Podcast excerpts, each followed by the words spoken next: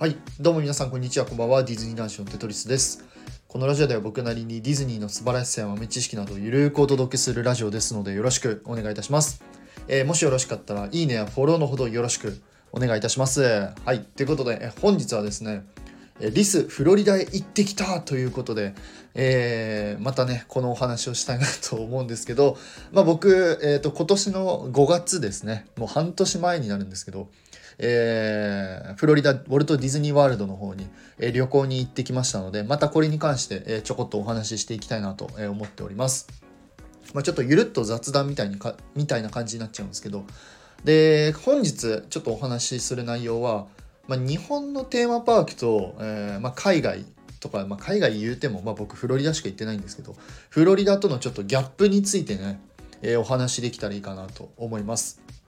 で、まあ、これに関してはあ僕よりね、えー海外パーク詳しい方であったりとか、まあ、それこそ、えーいろいろこうディズニー調べてる方とかだったらあーはいはいはいなんとなく、えーこう日本と海外の違いってあるよねみたいな風に多分、えーご存知の方もたくさんいるかなと思うんですが、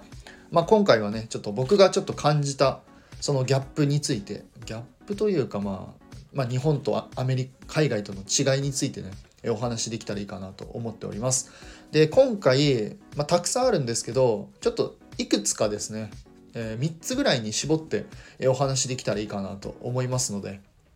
えーぜひ最後までお付き合いください。よろしくお願いいたします。はい。ということで、まず1つ目はですね、グッズとか、えーお土産についてね、えーお話ししたいなと思います。でこれに関してはあご存知の方もたくさんいるかなと思うんですけど、まあ、結論言うと、えーあくまでもアメリカの方はお土産の文化っていうのがあのないんですよね、うん、多分ないんですよ。っていうのが、まあ、今回僕ですね、えっとアメリカのフロリダに行ってきて、まあ、もちろんグッズとかをね買おうかなって思ってたんですけど、まあ、自分の、えーグッズとかはねもともとあんまり買う方じゃなくて、えーまあそうですね。なんかまあお家も広くないし ぬいぐるみをたくさん買ったりフィギュア買ったとてあの置く場所がないので、まあ、どうせ僕買うとしたら、えー T シャツとか、まあ、スピリットジャージと言われる、まあ、長袖みたいなやつとかを、えー買おうかなと思っててで、えーまあ職場の人であったり友達とか、えー友人とか、えー家族に向けてねお土産を買おうかなと思ったんですけど、えーいざ、えーアメリカのフロリダの方に行ったらまあお土産がね何をあげたらいいかわからないぐらいねないんですよ。まあないっていうとちょっと語弊になっちゃうんですけど、えー東京みたいにそのあのクランチチョコレートとかお菓子っていうのがめちゃくちゃ少ないんですよアメリカ。で本当にないのマジで。で一応お菓子っていうものはあるっちゃあるんですけど例えば今回僕が買ったのがねあのクッキーみたいなやつだったんですけどあの個包装じゃなくてもう一回開けたらあのみんなではい配るみたいなココナッツサブレみたいなやつ。庶民的。わかります？ココナッツサブレ。あれうまいよね。うん。それどうでもいいんだけど。そうココナッツサブレみたいな感じで一回開けたら終わりなんですよ。みたいなあのお菓子がアメリカ結構多くてで逆にね、あのー多いなって思ったのがカチューシャとそれこそ T シャツとあとですねあの子供のおもちゃとかそういう系がめちゃくちゃ多いんですよ。あのバービー人形じゃないですけどあの人形とかねプリンセスの人形であったりとか、えー子供用のなんだろうおもちゃとかがたくさんあったのでえーっとねその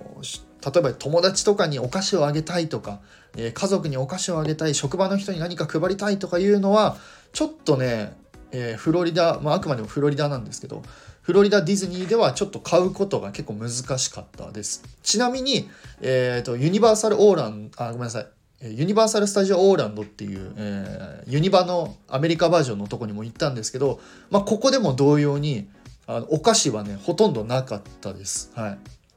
あのほとんどやっぱ T シャツとかちょっとしたおもグッズみたいなのしかなかったので、まあ、ここに関しては日本とちょっと違う結構大きな違いかなと思いますので、えーまあえー、もしねアメリカとかに行ってお土産を買う際には、まあ、お菓子じゃなくて別のものをちょっと考えて買った方がいいんじゃないかなと思っております。ご注意ください。はいそして2つ目はですねえー、ゲストの層についてねゲスト層についてちょっとお話ししたいなと思います。であくまでも僕がちょっと言った感想ではあるんですけど、えー、フロリダディズニーワールドはですねもう圧倒的にファミリーとか、えー、家族ファミリーとかまあ夫婦で来てる方っていうのがめちゃくちゃ多かったです。はい。まあもちろん多分友達同士とか、えー、一人でね来られてる方っていうのも、まあ、少なからずいらっしゃったんですけどほとんど、えー、家族とかで来てる方が多かったです。はいまあ、これに関してはそのフロリダの土地フロリダ自体が、えーまあ、バケーションの土地みたいな風に言われてるのであの家族ず、まあ、長期滞在する人とかっていうのは結構多いんですよね。まあ、フロリダディズニーワールドもそうだしユニバーサルオーランドとかもそうなんですけど、まあ、なのでこうあんまり一人でソロでインパするっていうよりかはやっぱり家族で長期的に滞在して、えパークを楽しんだりホテルステイを楽しんだりとかプールを楽しんだりとかっていうまあ多分そういう楽しみ方が、えー、結構メインなんじゃないかなとあの思ってる思ってます。まあ、ですので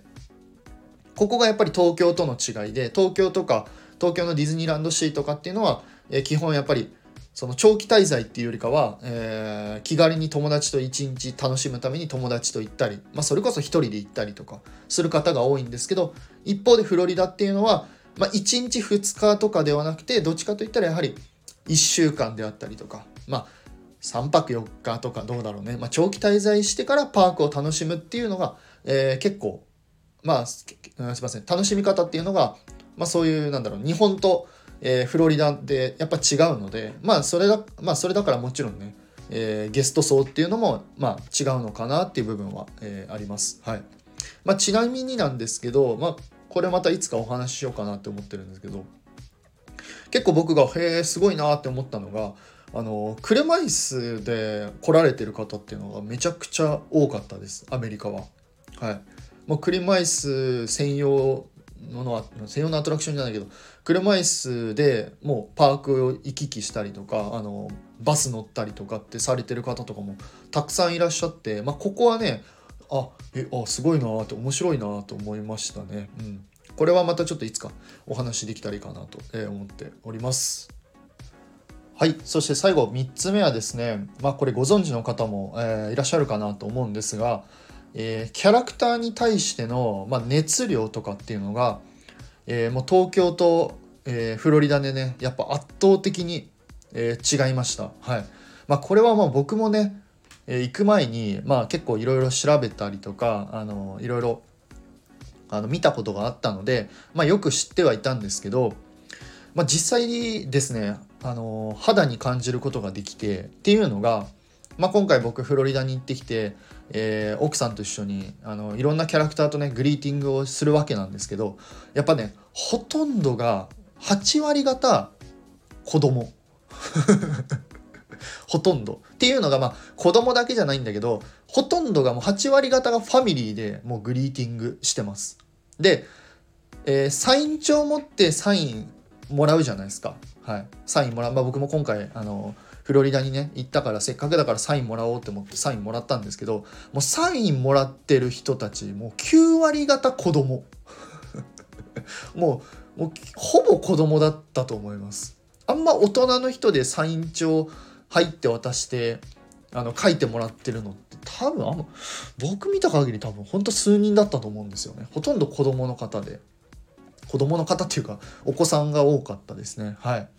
っていうのがやっぱね、あのー、まあ、知ってはいたんですけど、まあ、実際見てみて、あのー、子供だけわーって言って白雪姫って言ってそれをあのこっちサイドでお母さんたちがパシャパシャ写真撮ってで一番最後にあのキャストの人があの「あなたたちも一緒に写真どう?」みたいなのでお母さんたちが行ってそれで家族でみんなで写真撮るみたいなイエーイで終わりだったそんな感じでしただったのでやっぱり実際行ってみて思ったのは本当に一眼カメラとか一眼一眼カメラ？カメラとかを持ってえーと、テーマパークうろついてる方っていうのはやっぱ見なかったかなフロリダの時は。うん、いなかったと思いますね。なんかショーパレとかね、うん、ファンタズミックとか、あと、あなんだっけ、ハッピリーエバーアフターとかの時は、まあ持ってる人もちらほらいたんですけど、ほとんどがもうスマホとかもう何も持っても持ってなくてこう楽しんでる人っていうのが結構たくさんいたなって思いました。はいまあ、ですので、まあ、実際ちょっと見に行ってね、えー、まあ、そう思ったかなっていう部分ではあります。まあ、くまでもフロリダなので、まカリフォルニアとかに行ったりとか、まそれこそ香港上海パリっていうのはちょっとどうかなわからないんですけど、まあ、くまでもですね僕はちょっと感じたのは、えー、そのような感じでございます。はいということで、えー、いかがでしたでしょうか、えー、本日はですね、まあ、ちょっとフロリダ旅行記ということで、えー、実際に僕が行って、えちょっと日本とのギャップについてね、えお話しさせていただきました。いかがでしたでしょうか、えもし何かあればですね、いいねやコメント、違うわ。ちげえごめんなさい、えー、もし何かあればですね、コメントやレターのほどお待ちしておりますので、よろしくお願いいたします。これ僕ね、いつも間違えるっちゃんね、本当に。そろそろ慣れんといかマジで。すいません。はい。ということで、本当いつも皆様いいね、本当にありがとう。いつも皆さんありがとうございます。はい。ということで、それではまた次回の配信でお会いいたしましょう。テトリスでした。バイバイ。